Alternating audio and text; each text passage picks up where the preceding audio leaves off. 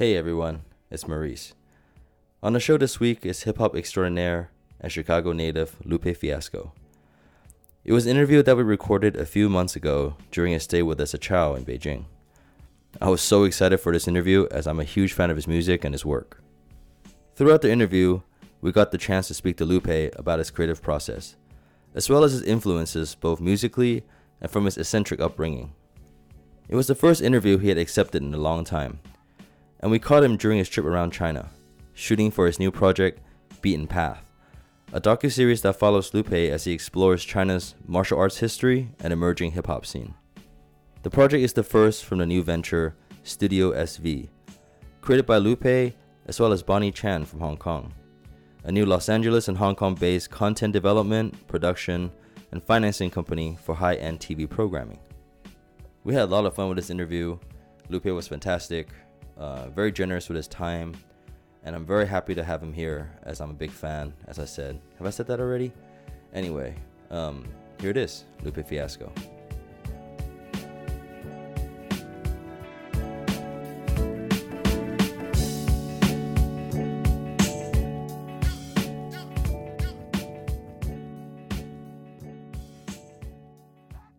Good morning. Thanks for morning. being with us today. Thank Um, you. Thank you for having me. Yeah, I'm, I'm very excited to be doing this. I'm actually a really big fan of your music. Thank you. Um, and I know you just mentioned you don't like doing interviews, so we appreciate it. oh yeah, this is probably my first serious interview, if it's serious, uh, in like maybe four years, Hmm. three or four years. Yeah. So, introducing um, hip hop extraordinaire, Chicago native, um, Lupe Fiasco. Thanks for coming with us today. Thank you. Uh, Philip, Philip Grever. Um, he's the founder of uh, Fake Music in China, in Beijing. Nice. He's a local, uh, very familiar with the local Beijing music scene. So I thought Uh-huh. it'd be good to have him here. He's a DJ. Um, he's a manager. Um, so it's And, supposed to be a nice, chill conversation. Oh, cool, cool, Yeah, cool. I don't cool. intend for it to be, you know, a serious interview. Oh no, the vibe is very, uh, very chilly. so it's cool. Okay, cool. Um, so, I mean, today, some of the things I just want to talk to you about is, you know, as a fan of your music, just kind of knowing some of your influences and, you know, what are some of your creative processes and so forth. hmm Um, I mean, hip hop artists are kind of notorious for how they write. Um, and um, could you talk us through, like, how, you know, actually you go about writing music? I mean, do you sit down with a, um, with a notepad or do you actually just, you know, there, there's some, some things that some people do where they start I think this is um, Rakim who actually takes chunks of words and he puts them together. hmm I'm just curious to see, you know, how you kind of go about your your your process, if you will. Um, it de- it depends on the project, um, and it de- then it also depends on the the level of seriousness of the project. Mhm. Um, and if it's something where it's just very uh, light or superficial or for a check or something like that, right? Um, no, seriously. Uh, then it the the attention to detail is probably a little lax because normally, say if it's like a feature, Mhm. um, there's there's probably like they it's for like a single or like something for the radio or something Yeah. like that where you can't really go really deep, deep, deep, um, because the radio just won't be able to, s- you know, absorb it and Yeah. digest it. Um, so for things like that, the process is probably like at the microphone. Mhm. Like maybe probably will had a beat, might write a little bit, but it's when I say write, I mean actually on paper or Mhm. on a you know pad or whatever, nope, iPad or whatever. Um, but normally it's I'll just do that to get it started, and then just kind of go into the booth and just start coming up with stuff. Mm. Um, but I also use that same process if I'm doing like a freestyle or Mhm. like a mixtape, kind of like rap over somebody else's music. Mhm. Um, then I'll use the same process. I'll go in the booth and just just start kind of stream of consciousness, and then kind of keep what is good and come back, think about it a little bit, come back, ask something else. But I'll, I'll probably never write Mm. probably never put pen to paper or you know finger to iPad. Um, but if it's a very serious project and I have time, um, I think the longest project that I'm writing now is like it's been like four years, five years, um, and just ten songs. So just constantly adding little pieces hmm to these songs over the course of years. Um, and as for a high level of detail or like a high level of uh, uh, conceptual like play, hmm um, so it depends, you know. Yeah. And then even like to finish, you know, so I'll I'll say it's a serious project. I'll lay, you know, the actual writing pen to paper to get all the details, then record it, and then go back or come back to it with like a stream of consciousness kind of thing, just to see if it's anything there, you know. So I might finish a verse and then like, oh, I got these ideas now that Mhm. I'm at the mic and kind of embellish it a little bit more. So But I'm sure you know. You said you wrote something through a four-year period. I mean, a lot of things can happen in four years. Um, does that change your perspective on how you? I mean, do you come back and go, like, "Oh, that's not what I really want to say," or no, not really. Not the- not not a lot of things change. Uh, you know, people change, Mhm. uh, but the environment rel- kind of stays relatively the same. Um, and of course, there's crisis, but you know, some people like to document crisis and let crisis kind of inspire what they do. I think for me, with this particular project, the the the the fundamental of it was so solid Mhm. that it was like impervious to you know any type of outside crisis over time like Mhm. something happened a year later and then i needed to go back and cover that i actually just do other songs Mhm. you know so when i have like a solid project that's what i was saying if it's a solid project it's completely locked in Yeah. so i'll get all the beats you know four or five years in advance Mhm. you know and then start to kind of write to those and that rarely ever changes Yeah. um it's and if something does come up a news event or s- some cultural trend or some you know something happens Mhm. then i'll just do like a new song Yeah. to kind of capture that moment um so yeah yeah Okay. it's pretty it's pretty it's pretty dynamic um in the approach in terms of how I actually think about writing and how I let the the words play with each other but Mhm. the actual uh, uh structure of the the the composition is Mhm. is very stable Yeah. you know once I have the idea I have the title I have the theme that kind of sticks that doesn't necessarily change Okay. Cool. So it is. You know, you look at it much like a craft that you kind of kind of keep going back to it too. Yeah, like a movie, you know, like you think like cinematically or like a sculpture or like a painting, right? So you think like a painting might take two years, Mhm. you know, to do. And you're not like, oh, okay, I don't want to paint Mona Lisa no more. I'm going to paint Yeah, this. yeah. And oh, no, I want to add this and that. It's like, no, I'm going to paint Mona Lisa. It kind of is what it is. Then I'm going to paint Marilyn Monroe. And then I'm paint, and I might paint them all at the same time. Mhm. But, you know, I'm not going to keep going back and look, seeing what the world is thinking and coming back and changing it. Or like with a movie, it takes, you know, my friend just did a play. It took her 20 years, Hmm. you know, to put this play together. So, Yeah. Yeah, and you, you talked about inspiration, um, and I think you know uh, you are. I mean, I know your music to be heavily influenced by you know a wide variety of different cultures. You know, your fashion, faith, um, and literature. I mean, I, I heard you mention Hunter S. Thompson before as a, an Mhm. influence for your writing. Um, could you talk about some of the other influences? I mean, and inspirations. Um, I mean, what is it about them that kind of captured you? It's it's curious to hear about it too. uh, for Hunter Mm. or for Hunter specifically? Hunter specifically, I mean, I, I'm I, obviously a uh, fan of his work as well, Mhm. but I mean, just wide ranging. I mean, you seem to be absorb a lot of things that go on around you. hmm Um, Um, I think Hunter's writing style is very uh is, is is very interesting. He's one of the few writers that actually can sit and read his entire book. mm, Um, it's almost like he's talking to you. yeah, he has a very conversational um style, but then also the imagery that he creates, um, and then his use of language, uh, is is very like profound to me. Mhm. um, and then his subject matter to a certain degree, is, it's he, he's a you know it's the Gonzo style. Like Yeah. I'm gonna approach you know this concept or this theme or this event, um, which depending on what frame you look at, it could be very normal, very Mhm. neutral, very um, uh, what's the word I'm looking for? Vanilla, you know, Mhm. very plain. Um, but Hunter brings his mind to it, whether it's through the lens of drugs or intoxicants. um, but even through that, he brings a, another layer where you he exposes kind of like details in it that you would have never seen with the sober mind, Mhm. right? And not the sober mind in the sense that it's not drunk, Mhm. but just in the sense that the mind that is kind of It's an alternate state of consciousness almost. Like it's like like the mind that has been trained to look at things in a certain way. Hunter's able to break through those kind of um, formalities of culture, which locks us into seeing things in a certain way Mhm. consistently. Yeah. He's able to come in and kind of shake it up. Yeah. Um, and he does it very directly, you know. And it's not like some abstract crazy you can't understand what he's saying. He's being Mhm. very like vague about things. Like he's very very you know unambiguous about it Mhm. but the style of it is is is the metaphors that he uses and all these things are just like uh.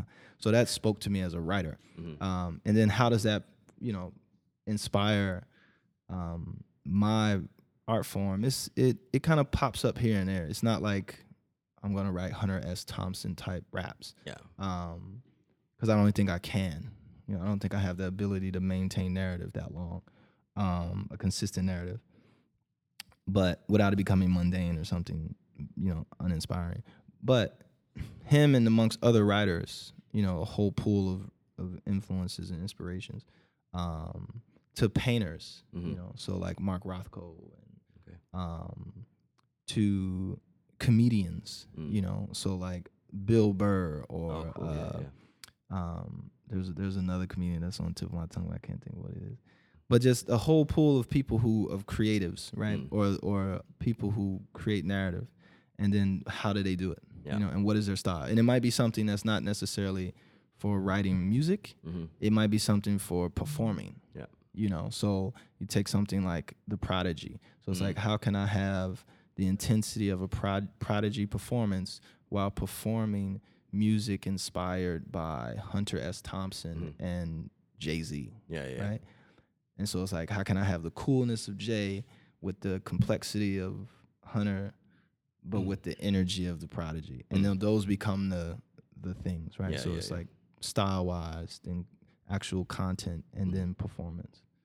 You know, so and that's with everything. So from this, any environmentally, the unspoken things, dance, art, language, cultures, Mm-hmm. you know, hamburgers, whatever.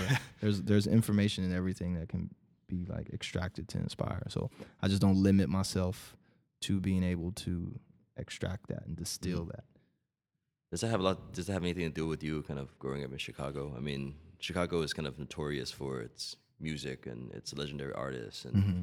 I mean, from uh, Muddy Waters all the way to you know Frankie Knuckles and and Mhm. well, Kanye yourself, Mhm. Common. You know, I mean, there's so much kind of going on. What did you kind of listen to when you were growing up in Chicago? I mean, was it always hip hop, I mean, uh, or is it? What other influences have you kind of absorbed from music? Um, like the formative periods. My formative period of music probably started when I was like maybe five. Um, and I say that that was music that I was listening to intentionally. hmm You know, it wasn't just kind of like in the atmosphere. Yeah. Um, and it was Tchaikovsky, right? Mm. And it was like Beethoven. It was like, oh, I'm listening. This is I like this, and I would sit at the record player with my headphones on, and I would be playing these vinyls of Tchaikovsky and Beethoven and Bach and whomever. Um, and I thought, and I, try, I was to this day, I'm still trying to figure like where did that come from. hmm The music was definitely. My father had a massive record collection. My mom's had a massive record collection. They were into music. My father was a musician. The whole thing, right? hmm and it was like how did i just land on that particular thing and i think it was because of cartoons right? Mm. so cartoons had a lot of the scoring was a lot of orchestral symphonic music and jazz and like these other things. So i think my ear got kind of tipped to that hmm unconsciously. And then it was like consciously actively what am i going to listen to? It's like oh i'm going to listen to what the cartoons are doing. And then that just develops Mhm. you know? So you enter music at that kind of a complex level and then you start to like have an appreciation Yeah. for that. Because if you can appreciate classical music um, and not be biased or racist um, um, and i'll say that meaningfully Mm. you can kind of appreciate all music hmm right It's fundamentals Um, of it. Yeah. yeah you know because it's very fundamental very structured very formal very whole calculated Yeah, the whole yeah, thing yeah. and that that that plays into jazz and Mhm. other things um, and jazz has an orchestral foundation as Mhm. well you know so it comes from like marching bands and different instruments and there's a formality to it but you know you add in this this african rhythms and all these other things and it changes and then you add an improvisation on top of that and you break that up so Mhm. but anyway listening to that and hip hop actually came through my father so hip hop was kind of very unintentional it was very like my father was playing NWA and he was playing Public Enemy Hmm. um and I would be in the car listening, and it was the the content was absurd, right? Yeah. Um, but it was, was for for? NWA, not for Public Enemy, but for Yeah. NWA, the content was absurd. For, yeah, so for a seven year old, it was ridiculous. seven year old. You're listening to F the Police, and yeah, Yeah, that was crazy. and that normally like the, the songs about fucking. That was Yeah. like, oh wow, this is nuts. Um, uh, because we weren't allowed to curse, Yeah. right? But here's this music that is just super vulgar and over the top. And I actually addressed that in my first album about Mm. NWA and Too Short and all these other Mm. crazy things, things that I grew to actually emulate and love later on. yeah, Um, and it was just kind of like, uh, mm, I don't know. And I wanted to play music, but I wanted to play jazz. I wanted to play the clarinet, and I wanted to be like Benny Goodman Hmm. and play the clarinet. And the the music, the only way, the only avenue that I knew in my young mind was the band at school. And this was like in around high school now. So I just took out a big chunk of stuff. But in high school, and I was like, oh, I want to play the clarinet like Benny Goodman. Hmm. I watched the Benny Goodman story. I like big band jazz. I want to Okay. play the clarinet. And I went to, to my high school band room, and they were like, uh uh it doesn't work like that. Like, you need to go to like music school or something like that. But I was like, this is a school. I thought you would teach me how to play. And they were like, no, if you wanted to learn how to play, Mm. you needed to have started back in like junior high or Yeah. like grade school. And I was like, but nobody told us that, Mhm. right? Um, so that was that. Those dreams were dashed. And it was just kind of like, but my, my father actually gave me the clarinet. He had a collection of instruments. He just happened to have a clarinet. It was like, here. And then it was like, well, I can't do that. But I can do this rapping stuff. So Mhm. let me just start rapping. So that was like the failure in jazz, the rejection. Then I was like, oh, I could do this rap. And I started to rap. You know, and then that pool of influences is everything. So from East Coast, West Coast, South, what was happening in the Midwest hmm at the time, which was like Crucial Conflict and Do or Die and Twista. Um, and not so much common because I wasn't necessarily a backpack rapper. Yeah, right? yeah, so yeah, I wasn't like hip hop, right? It Mhm. was like rap. like gangster rap Mhm. and rap, right? Um, and hip hop culture kind of came along as you discover these different rappers and you Mhm. discover Wu Tang Clan, you discover uh, Nas and these people who are just like, you know, the torchbearers of kind of hip hop culture at the Mhm. time in the mid '90s. And then you're like, oh, okay, yeah, I want that too. I Mhm. want some Timberlands or whatever I can afford. And I want baggy jeans and FUBU and hmm camouflage jackets and I want to dress like Method Man and all this other stuff.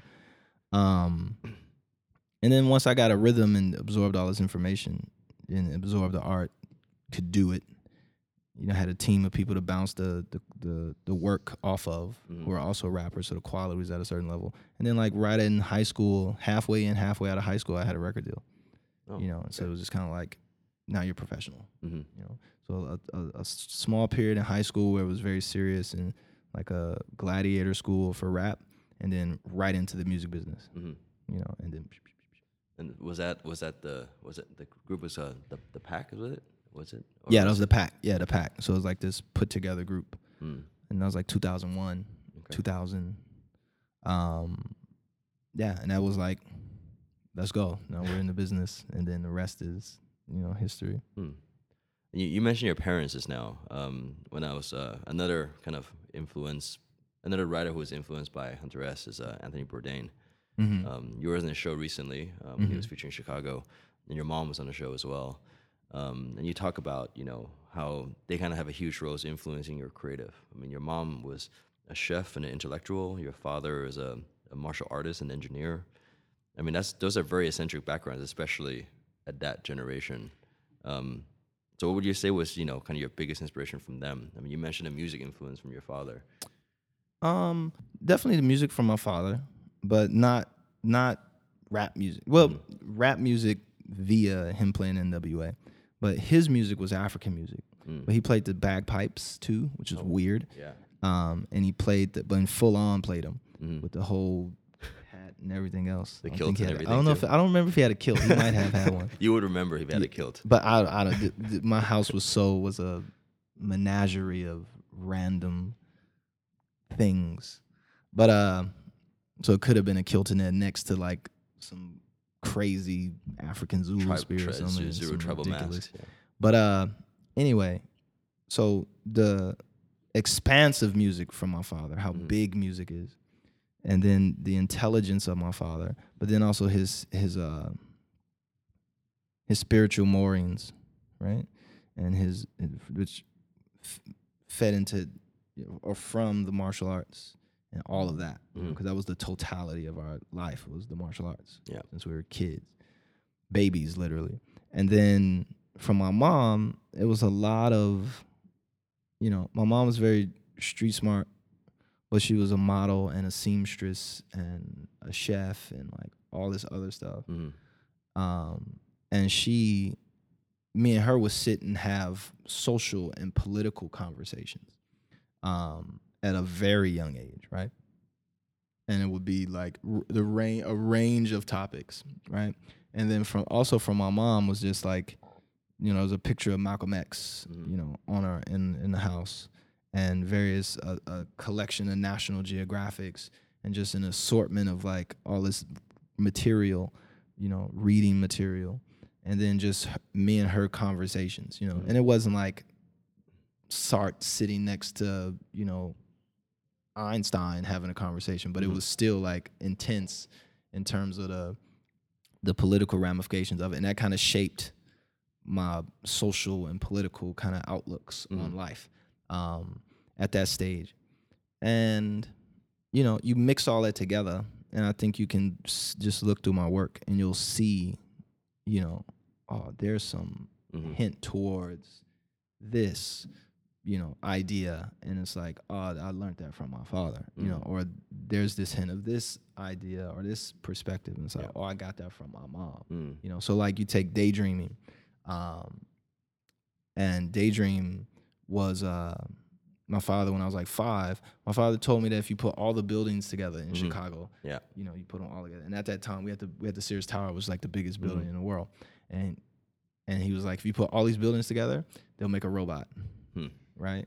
Like transformers Yeah, yeah, yeah. That's like your and i was like you know your mind is blown. Yeah. and then you fast forward how- when did we do daydream 2005 2006 something like that.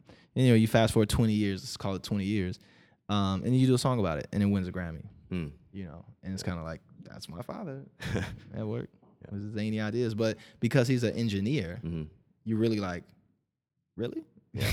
you know is that really how that works and he possibly could have done it you know which is crazy Yeah, I mean, you, the the sample was uh, um, I believe it was Groove Armada that had that that uh, sample, but it's I think it was a, originally a Billie Holiday song or something, or a Nina Simone song. For daydream i don't know so it was a weird i don't get any publishing from it so it doesn't matter whoever wherever it came from Mm. everybody took their piece and hold and held it um for all of, for all time Mm. but uh just because that sample was so like Yeah, it's all so- over the place Yeah, um but i can't remember the initial I forgot who did it i don't know i don't know yeah, but anyway the concept of that not outside of the music just the concept the Sure, story the sure. words the lyrics hmm you know were f- directly direct from Mhm. my father yeah, yeah, yeah.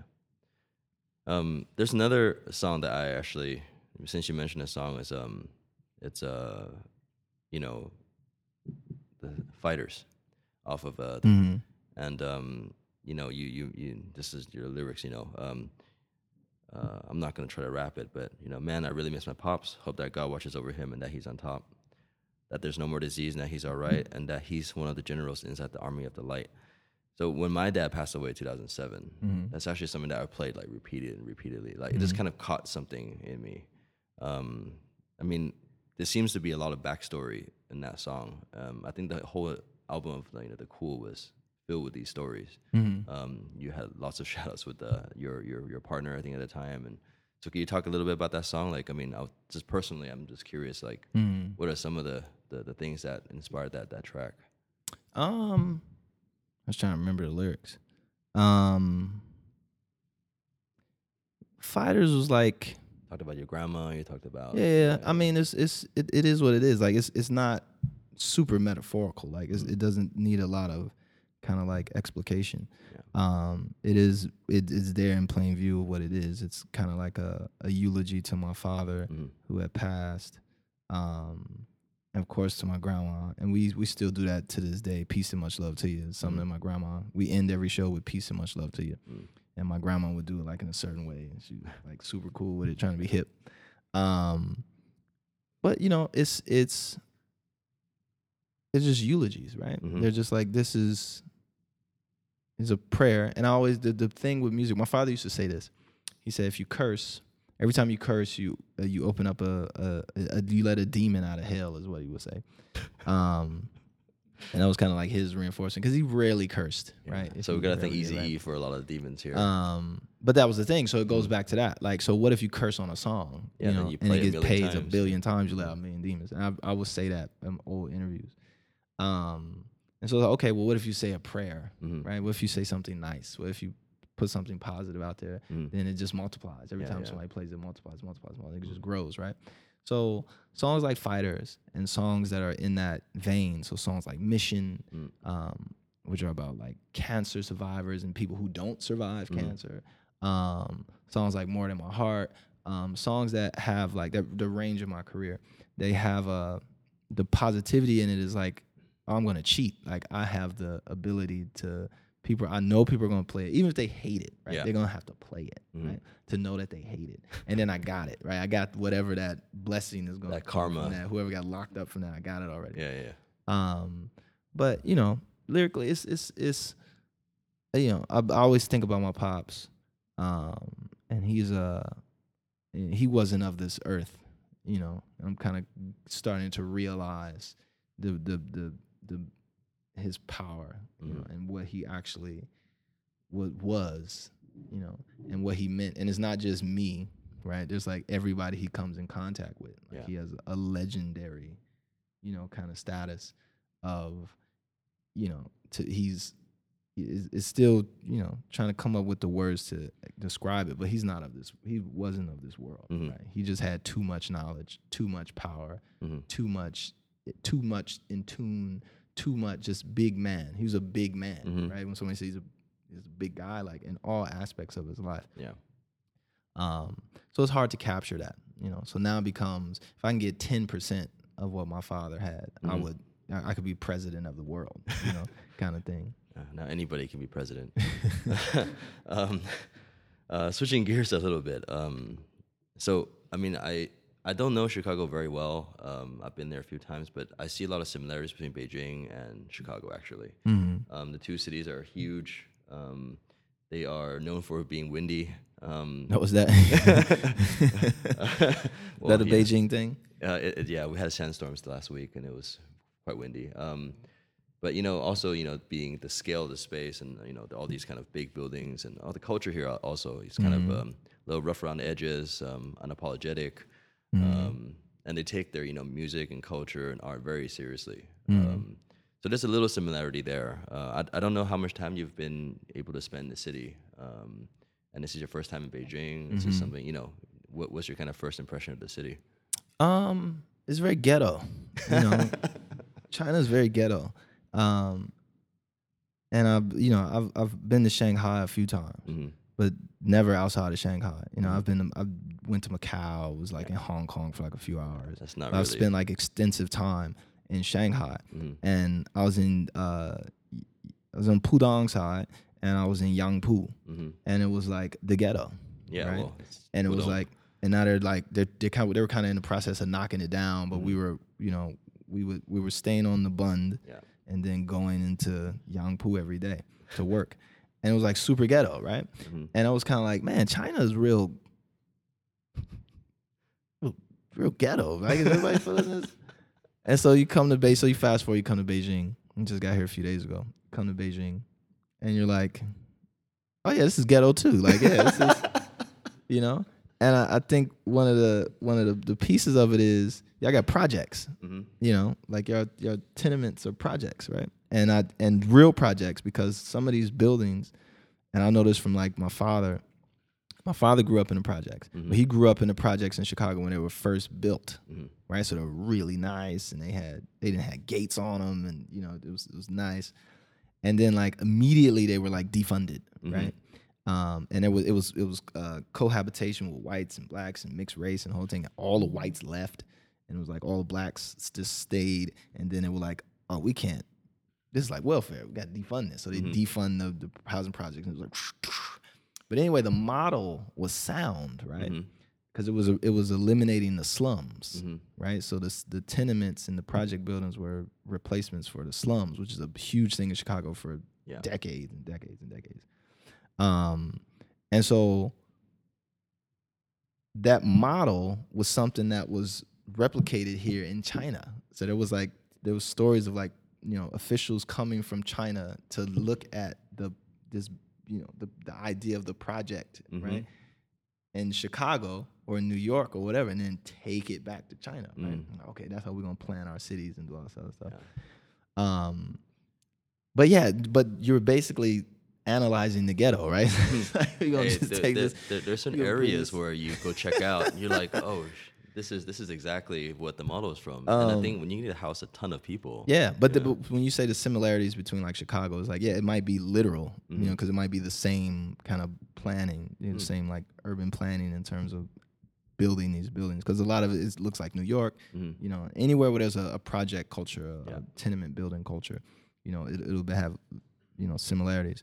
And then also because of that, you might have some of the same mentalities that come out of that. You Mhm. know, so my father always talked about a project mentality of people who live in a project stacked on top of each other, and then there's this weird relationship between you and the outside world, and you're like it's us versus them, and it just gets real really weird.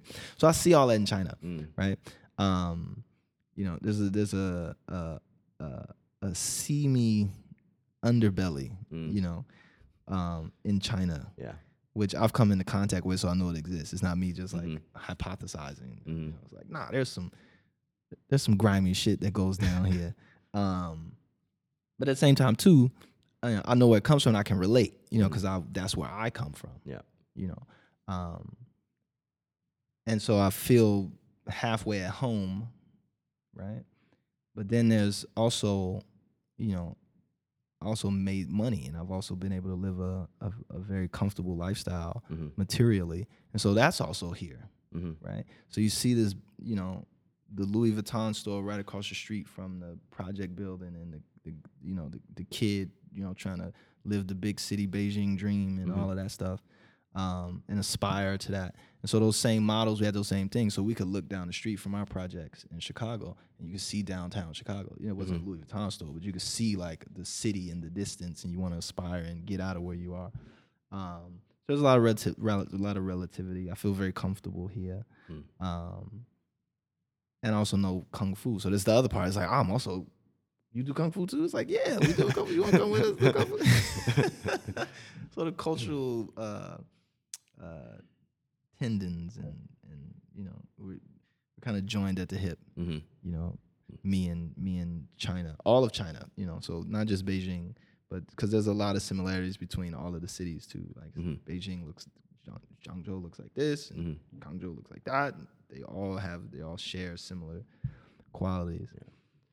So Yeah, you mentioned this underbelly. It's very much the um, the music scene here, the indie music scene here. It's Mhm. like there's this urge to be expressive, and you know, almost like it's a rebellion. mhm. Um, and that's kind of the interesting thing that you see. I mean, everything is calm and posh and clean and kind of put together, kind of on the outside. Mhm. But there's this, you know, the like these people, you know, young creative types that are, you know, they're really, really trying to kind of make a difference or get out. Mhm. Um, and you see that that you know that kind of raw edginess that you have with this because they don't have the resource or the or the sometimes the, the attention. So Mhm. they're trying to get attention. Mhm. Um, con- contrast it, we know, with the, the the the pop music that's very kind of formulaic and you know uh, star driven and so Mhm. forth. Have you had a chance to listen to any like music out here? Uh, any of the artists out here that you you ever you checked out? Um, yeah, but I've I've discovered that they were all from Hong Kong, right? Oh, it was yeah. all like canto pop, right? and I thought I don't I couldn't I was like, is this music from China? They're like, yeah. It's like that's not music from China. You listen to listen to Hong Kong music, Yeah. HK music. Um, so I've met a few artists and a few people around and met them personally Mhm. um, and kind of got a hint of the music. And you know, I've been studying international music for a while, so international rappers, the international rap scenes. Um, it's just hard to get it from China. Japan was very easy. Mhm. Um, Korea is ex- very easy.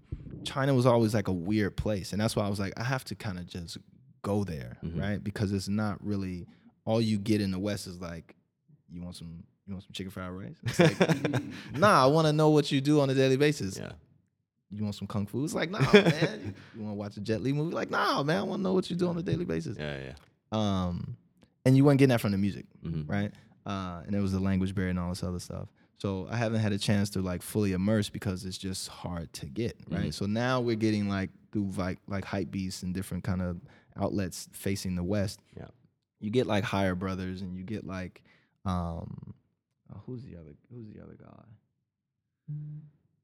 But you get like the new stuff, right? Mhm. But all the old stuff, there's no people. I was sitting with uh with Jeff Kung, who's a producer here, and we were just going shooting the shit, and it was just like he was mentioning Axe, and I was like, never heard of that guy, like Yeah. never even. And he's the biggest dude of this, but then Mhm. he's also you know contextualizing and saying that the hip hop scene here is very niche under a niche under a niche under a niche Very for a underground, yeah. long time um, and it's just starting to kind of turn the corner Mhm. and become a little bit more visible and allow you to kind of you know you start from a higher brothers Mhm. and then you say you can backtrack and you can start having come well where did they come from and Mhm. it's like oh then who are they listening to and it's like Yeah, oh, yeah. who are your inspiration?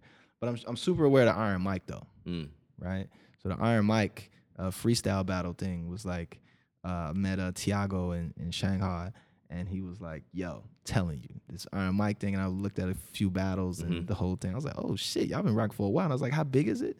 And he's like, "No, sixty cities." Like, sixty cities. He's like, "Yeah, we go to sixty cities, and you got dudes repping this region, this is repping Mhm. this province, dude repping this city, this crew repping that city." And he's like, "They're all nice. He Like Yeah. they're nice, nice, nice." So I do know that the uh, the level of talent here in terms of hip hop and rap is very high. Mhm. Um, even though I can't understand the word that Yeah. they're saying. Yeah. You know? Well, I think Mandarin uh, is actually quite conducive to rhyming. Mhm, I mean, mhm, y- there's mhm. a lot of syllables and sounds that, um, and actually because Chinese is a very flexible language in a Mhm. sense, um, there's a lot you can potentially do with it. But Mhm. I think the culture is not necessarily there. Not Mhm. like you know um, parts of the states where it's much more of a like you mentioned before the projects, you know, or the street culture, or you know that it's kind of organic. They're still trying to emulate, but they're not actually creating something of their own yet. Mhm. But I think it's getting there. Mhm. Um, like you mentioned, these, these Iron Mic battles. Um, there are a lot of these things that you would never may have never heard of, but they're huge, um, just because of the sheer amount of people who have. They actually have access to it, yeah. yeah, yeah, yeah. But I think that's one of the misconceptions, though. I think that there's a lot of, in terms of content, Mhm. right? It's a lot of it's the same, right? And there's only so much about the ghetto that's different Mhm. around the world, Yeah. right? Um, and you're gonna wind up talking about the same things, the same aspirational things, the same material things, the same motivations, and Mhm. the same spiritual conflicts or the emotional conflicts. They're all the same. So Mhm. even though it's in Mandarin or it's in English or somebody dresses it up this way or dresses it up that way, um, unless you unless you get somebody who's like straight talking about Shaolin, Mhm. right? But then it's like, well, Wu Tang does that too, right? Yeah, they yeah, yeah. and they talk about Shaolin boxing and chess boxing and all this other stuff. If you talk about something that's specifically, you know, historically a part of Chinese culture, Mhm. right? And you grab that, and you, then you you you find a way to kind of process that and turn that into hip hop, and then that becomes a new outlook, right? But from what I've noticed in my travels, in not only China and Japan and France and wherever you go, um, the westernization and uh, the the kind of just the modernity, Mhm. right? That's that's the frame you're gonna have, Yeah. right? And that's what you're gonna talk about, Mhm. right? Um, unless it's something that's and China has this, and this is one thing that I'm kind of waiting to see if people are actually. That's what I'm actually thinking about, right? Mhm. Like I already know about Aston Martins and Maybachs and Mhm. the Project Life and coming up and buying your mother a new house Mhm. and trying to do this and trying to do that. And so yeah, I I, we, I get that in every country that I go to. But China has a history that's thousands and thousands and thousands and thousands of years old, Mhm. and it's kind of like who's talking about this, you know these different dynasties? Can you even talk about that? You know things that are just like. I, we don't know about Mhm. things that we couldn't possibly understand. How does the you know, and maybe they do, right? Maybe they do. And I- it's more about things that are essentially Chinese, even in Mhm. the modern day Mhm. you know, as opposed to like Aston Martins and Chanel and Mhm. you know, I want to be like Jay Z. It's like, Yeah. no, what are what are you doing? You Yeah. know, um, What's authentic to them? what's Yeah. authentic to you, right? Like, what's the authentic kind of Mhm. thing? Um, and that I haven't seen yet, right? Mhm. That's what I'm. That's what I'm kind of waiting. I think that might be the corner that even Jeff was talking about, or Yeah. even that I'm kind of thinking. It's like, Mhm. you know, what are you? What is the new generation going reaching into the past and Mhm. bringing back. Okay. What are they referencing that we don't know in the West, Mhm. right? That we are like we live in this. Some of us probably live in the exact same project buildings, right? Mhm. probably designed by the same crew, and we shopping at the same shops and eating the same McDonald's, and, and you know the whole thing. It's like what is culturally that we're gonna get, right? Yeah. Because I don't want to go to a concert and it's like Chinese guy up there rapping. He's got the same clothes I got. I just I bought mine from H and M in New York. He bought his from H and M in Beijing. Yeah, yeah, yeah, yeah. like we both talking about H and M. Was like, but I just can't understand. What. But it is, it is becoming a bit of that now around the world. I mean, this Mhm. idea of globalization, but that's a you know separate topic. Yeah, yeah. Um, so you know, have you? I know you retired from music and everything, but um, uh, have you thought about collaborating with a local artist here? Um, you yeah, open to that? yeah, yeah. Actually, was uh, uh, yeah. Of, of again, all of my all of my experiences thus far has been Shanghai experiences. Um, but I've been talking to DJ Wordy, and I'm like, yo, Wordy, come on, man. Like, let's what's up, yo? Send me some beats, yo. Let's work Mm. on something, yo. Um, but I've worked with uh, I've worked with Edison Chen a long time ago. Oh, okay. Like me and Eddie got some music Yeah. a long time ago. Uh, Yeah, he, he had to some stay clot low. He had to- special. he had to stay yeah. for for. yeah, we're not gonna we're not gonna put him on blast, but Yeah. shout shout to to Poon and, and Yeah, Eddie. that never happened either. Um, I like that. I like how things never happen. You know, this interview never happened. We're done. Um, nah, but so I've worked. I've I've done it. So I've been on a song with another artist rapping in Mandarin, hmm right? Um, What's the name? What's the name of the track? it was called uh, Chickapow. Okay, Called cool. Chickapow, like a gun. Chick- Yeah, yeah, yeah. It's, it's Chickapow. It's on the internet. It's out, it's, did it a while ago, right? So I've I've had an experience where I went around the world and started wanting to work with different artists and work Mhm. with different things and done that. And you know, you you don't have a knowledge of you know who's really the real rappers. You know, so you just gotta kind of get with who is the person. And then the Mhm. dudes in the dudes in the, on the ground are like, yo, why you work with him? Like, we Yeah, don't yeah, yeah. we don't rock with him. If you want to rock with somebody, you need to be rocking with this guy. But, but you won't know that, Mhm. right? Until you, you know, until you kind of like jump in the pool, Mhm. right? And then get wet, and then you figure out the rest of it later. Yeah. So that's where I'm at now. You know, so Okay. hopefully we'll uh, you see some collaborations Yeah. soon. But we'll we'll see. We'll see. You know, I'm not I'm not really in a rush for that. hmm Um, if something comes up that's that's genuine and good, then Yeah, you we'll- don't have to we'll do it talk just about because it. it's China. Yeah, but yeah, I'm you not- Should, you should do yeah. it because you. because I actually genuinely want to do it. You know. Yeah. Okay, so um, we're taking some of your time, but last question I kind of wanted to ask, um, and you can feel to jump in, Philip, if you anytime. Yeah, you- Philip has just been like, I'm chill. he's like, "Yo, I'm just I think I think it's a bit early for him. Philip's like, I'm cultural revolution. I'm not even here, yo. It never happened. It never happened. I was Philip never happened, No, yo. he, he's here. He, he's here for the diversity. exactly. You know, like somebody has to. That's funny. Yeah, somebody has to be the blonde white guy in China to balance it out. Otherwise, there's too, much, too many minorities here. Um, yeah, do you have any questions for, for Lupe? I, I was actually uh, interested in how um, you know what was your first uh, you know contact to China or like the first idea about China and how I mean was it a book or was it a movie or Mm, was mm. you know kung fu what what what Um, it was all it was kung fu. It's just how everybody else got it. We had a big Chinatown in Chicago. Um, not as big as like San Francisco or New York, but still sizable. You know, a decent sized community.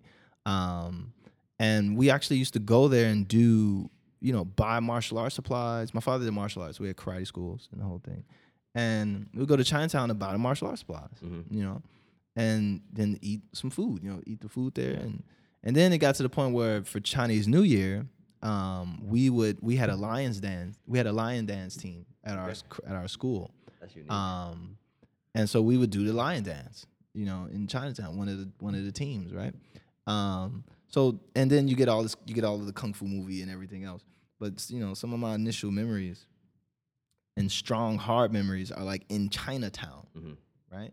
Um, and then all of you know you have tons of influences there. So you got Mandarin, you got Cantonese, you got people from Taiwan, you got people from all over the place just kind of sitting in that spot. But you still just get this general sense of Chineseness, Mhm. right? Um, and it was interesting. You know, it was, it was exotic. It was different. You're like, oh, the food tastes good. I like to fight. You know, Bruce Lee's cool. Yeah. You know, and then it just kind of builds, right? Um, and then you get these misconceptions, right? And you think that that's how China is. That it's people walking around in kung fu suits, you know, Yeah, yeah. eating with chopsticks all day, and you know, doing lion dances. And it actually wasn't my, a trip to China that dispelled that kind of thinking. It was a trip to Japan Mm. because I actually thought the same thing about Japan. I thought everybody walked around with samurai swords and like bowed to each other, and there was no McDonald's, and you ate on the floor and the whole thing. Mm-hmm. And then you go there, you're like, yo, this fucking McDonald's here. You got on Nikes. Like, what are you doing? and my first trips to Japan had nothing to do with the martial arts. It was all hip hop, right? Yeah. And so you just make the, you know, as you travel around the world, you make the correlations. You're like, oh, all the world is like this. Mm-hmm. You know, it's all modern. It's all kind of caught up. It's not kind of trapped in the past. Mm-hmm. You know, it's like it's active and living and growing. And um, yeah. So my first thing to China was, you know, a trip to Chinatown. Right? And you see, oh, who's that? Who's this? What's this? Ah, ah, Mm. I like it. Let's do it. Ah, I want some food. Chinese fried. Let's do it. Yeah, you know. And then now that I'm here, yo, let's go to McDonald's. Here we just call it food. Have you had the McDonald's here? It's delicious. it's delicious.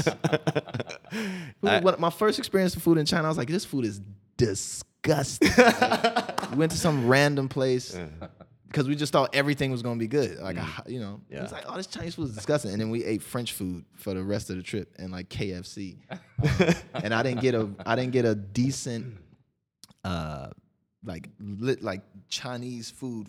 You know what we, you know, whatever we consider Chinese cuisine, like a Mm-hmm. Chinese meal, until I like drove like two hours from Shanghai and was at this little weird temple kind of place, and the food was like, oh my god, this is what I was. I need more of this. Need more of this. So now, I'm now, now I know not to just go into any restaurant in China and expect it to be off the They, chain. they actually have a lot of uh, good um, halal food here as well. yeah, yeah, I uh, love the yeah. beef noodle. Nyo, Yeah. Noodle mian. Yeah, yeah, yeah. Yeah, mian. so the beef noodles and then the, the lamb skewers. And that's like a very uh, typical Beijing kind of snack. But I think I was just being naive. I think I was just like, let me just go into a place, and it was like, nah, bro, you need to be a little bit more discerning, you know, with your choices. Definitely. There's also different regions where you know from food from different regions. Mhm. Uh, have you have you tried Xinjiang food, for example? From, Yeah, yeah, West? yeah, yeah, yeah. Xinjiang very, very Yeah. good because I'm Muslim and halal, so I, Mhm. that, that was like leaning towards that. But I'm looking for Peking duck, right? Ah. So now we're on the hunt for like like we call it number ten Mm. Peking duck, like the best, the best Peking duck in Beijing. So that's what we're on the hunt for the next like few days to Okay, I can give you some recommendations. Yeah, yeah. we have duck here, but I can also give you some recommendations. Yeah, duck it was good. It was a six. this is that is that isn't my number. That's from uh uh, uh Hugo who's traveling with us. Yeah, all, all good, all good. I was like, Hugo, what one to ten? What is this? he was like, mm, six. Yeah. I was like. Hey, We gotta find six six is a six is a C. six is a C. I'll take it. No, but the food is really good. The environment is, but I like it here. The hotel is very vibe, man. It's very good. Cool, cool. Thanks. space. Yeah. So, last questions from me. Just curious, what do you listen to? I mean, what are some of the things you, who artists you're listening today? Oh man, uh, Recommend recommend something that's uh, you know. man, Metallica. Okay, they just came to Chi- uh, Shanghai. I think. Uh, so long ago, yeah, a few months ago. Uh, listen to Metallica. Listen to uh, Max Richter if you're into uh, some uh, Vivaldi. You want to hear some classical recompositions. Max Max Richter's Four Seasons Recomposed is an amazing piece. Uh, Kurt Elling, Man in the Air album. It's an old album. He's a jazz singer, but he's he's one of the most amazing. He's one of my favorite lyricists of all time.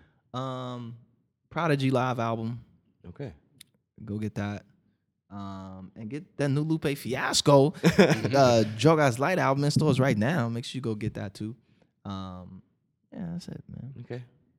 Cool. This is this is uh your your last album No, no, no. So there's a Uh, on on this on this uh. there's Guy's Light, which just came out. hmm Uh, there's Drogas Wave, which is coming, uh, which is a very serious album. Mhm. Light, Light is literally a very light album. hmm Wave is a very serious album, Okay. very deep. Um, so Drogas Wave is coming in the next few months. Okay. Cool. And then that album that I said I was writing for like five years will hopefully be out by the end of the year or Wow, that's a lot- of this a lot year. of So there's three albums this year, and then um, off into the sunset. Okay. Cool. On that note, well, thanks for uh taking time out today. Thank you for not having me here, and for us not having this interview at all. I Yeah. appreciate it. Thank you. yeah, this interview never happened. Yeah, this interview Never never happened. Yeah, Philip never happened. Yeah. cool. Thanks a lot. man. Thank you, man.